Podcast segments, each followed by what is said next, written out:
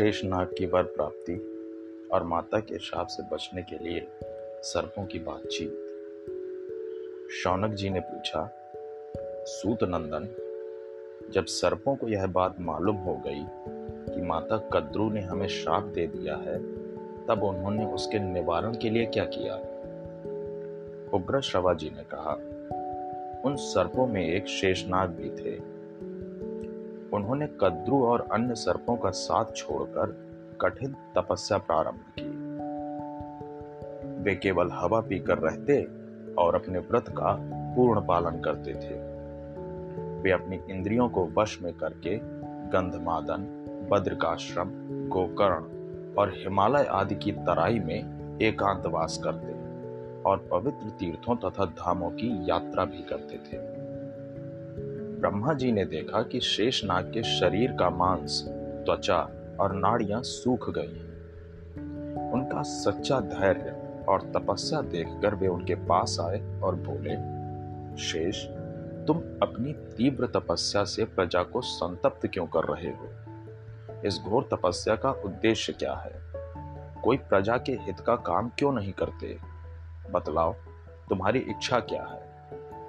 शेष जी ने कहा भगवान, मेरे सब भाई मूर्ख हैं। इसलिए मैं उनके साथ नहीं रहना चाहता। आप मेरी इस इच्छा का अनुमोदन कीजिए। वे परस्पर एक दूसरे के शत्रु के समान डाह करते हैं। विनता और उसके पुत्र गरुण तथा अरुण से द्वेष करते हैं। इसलिए मैं उनसे उब कर तपस्या कर रहा हूँ। विनतानंदन गरुण निसंदेह हमारे भाई हैं। अब तपस्या करके मैं यह शरीर छोड़ दूँगा। मुझे चिंता है तो इस बात की कि मरने के बाद भी उन दुष्टों का संग ना हो। ब्रह्मा जी ने कहा, शेष, मुझसे तुम्हारे भाइयों की करतूत छिपी नहीं है। माता की आज्ञा का उल्लंघन करने के कारण वे स्वयं बड़ी विपत्ति में पड़ गए हैं। अस्तु मैंने उसका परिहार भी बना रखा है। अब तुम उनकी चिंता छोड़कर अपने लिए जो चाहो, वर मांग लो। मैं तुम पर प्रसन्न हूँ, क्योंकि सौभाग्यवश तुम्हारी बुद्धि धर्म में अटल है। तुम्हारी बुद्धि सर्वदा ऐसी ही बनी रहे। शेष जी ने कहा, पितामह, मैं यही वर चाहता हूँ कि मेरी बुद्धि धर्म, तपस्या और शांति में संलग्न रहे। ब्रह्मा जी ने कहा, शेष मैं तुम्हारे इंद्रियों और मन के संयम से बहुत प्रसन्न हूँ। मेरी आज्ञा से तुम प्रजा के हित के लिए एक काम करो। यह सारी पृथ्वी, पर्वत, वन, सागर, ग्राम बिहार और नगरों के साथ हिलती डोलती रहती है। तुम इसे इस प्रकार धारण करो, जिससे यह अचल हो जाए। शेष जी ने कहा, आप प्रजा के स्वामी और समर्थ हैं। मैं आपकी आज्ञा का पालन करूँगा। मैं पृथ्वी को इस प्रकार धारण करूँगा, जिससे वह हिले डुले नहीं। आप इसको मेरे सिर पर रख दीजिए। ब्रह्मा जी ने कहा, शेष, पृथ्वी तुम्हें मार्ग देगी। तुम उसके भीतर घुस जाओ। तुम पृथ्वी को धारण करके मेरा बड़ा प्रिय कार्य करोगे। ब्रह्मा जी की आज्ञानुसार शेषनाग भू विवर में प्रवेश करके नीचे चले गए और समुद्र से घिरी पृथ्वी को चारों ओर से पकड़कर सिर पर उठा लिया। वे तभी से स्थिर भाव से स्थित हैं। ब्रह्मा जी उनके धैर्य, धर्म और शक्ति की प्रशंसा करके अपने स्थान पर लौट गए। माता का शाप सुनकर वासुकी नाग को बड़ी चिंता हुई। वे सोचने लगे कि इस शाप का प्रतिकार क्या है। उन्होंने अपने भाइयों को इकट्ठा किया और सबसे सलाह करने लगे। वासुकी ने कहा भाइयों, आप लोग जानते ही हैं कि माता ने हमें शाप दे दिया है। अब आप लोगों को चाहिए कि सोच विचार कर उसके निवारण का उपाय करें। सब शापों का प्रतिकार संभव है, परंतु माता के शाप का प्रतिकार दिखाई नहीं पड़ता। हमें अब समय व्यर्थ नहीं घमाना चाहिए। विपत्ति आने से पहले ही उपाय करने से काम बन सकता है। तब ठीक है ठीक है कहकर सभी बुद्धिमान और चतुर सर्प विचार करने लगे।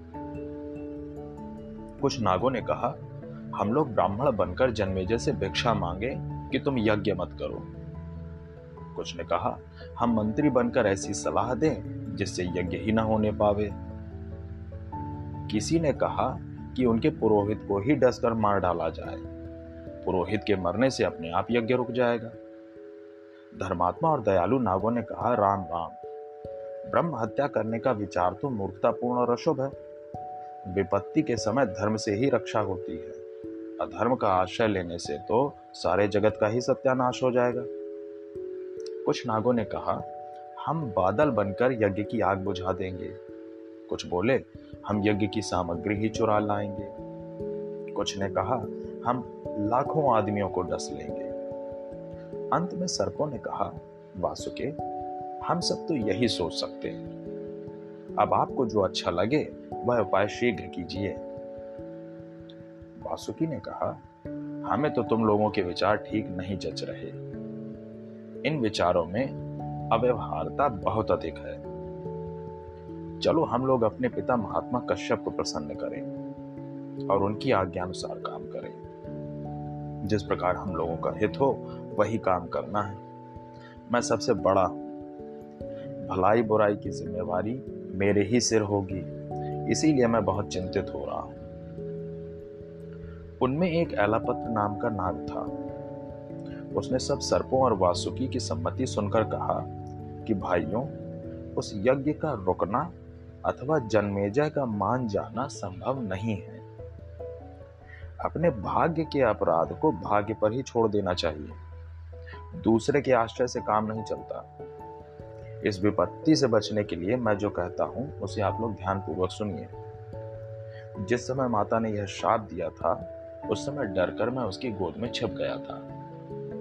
वह क्रूर शाप सुनकर देवताओं ने ब्रह्मा जी के पास जाकर कहा, भगवान, कठोर हृदय कद्रु को छोड़कर ऐसी कौन स्त्री होगी, जो अपने मुँह से अपनी संतान को शाप दे डाले? पितामह, स्वयं आपने भी उसके शाप का अनुमोदन ही किया, निषेध नहीं किया। इसका क्या कारण है? ब्रह्मा जी ने कहा, देवताओं, इस समय जगत में सर्प बहुत बढ़ गए हैं। वे बड़े क्रोधी, डरावने और विषैले हैं। प्रजा के हित के लिए मैंने कद्रु को रोका नहीं। इस शाप से क्षुद्र पापी और जहरीली, जहरीले सर्पों का ही नाश होगा। धर्मात्मा सर्प सुरक्षित रहेंगे। और यह बात भी कि यायावर वंश में जरद कारू नाम के एक ऋषि होंगे। उनके पुत्र का नाम होगा आस्तिक। वही जन्मेजय का सर्प यज्ञ बंद करा सकेंगे। तब जाकर धार्मिक सर्पों का छुटकारा होगा। देवताओं के पूछने पर ब्रह्मा जी ने और भी बतलाया कि जरद जरदकारु की पत्नी का नाम भी जरद जरदकारु ही होगा। वह सर्प वासुकी की बहन होगी। उसके गर्भ से आस्तिक का जन्म होगा और वही सर्पों को मुक्त करेगा। इस प्रकार बातचीत करके ब्रह्मा जी और देवता अपने अपने लोक को चले गए।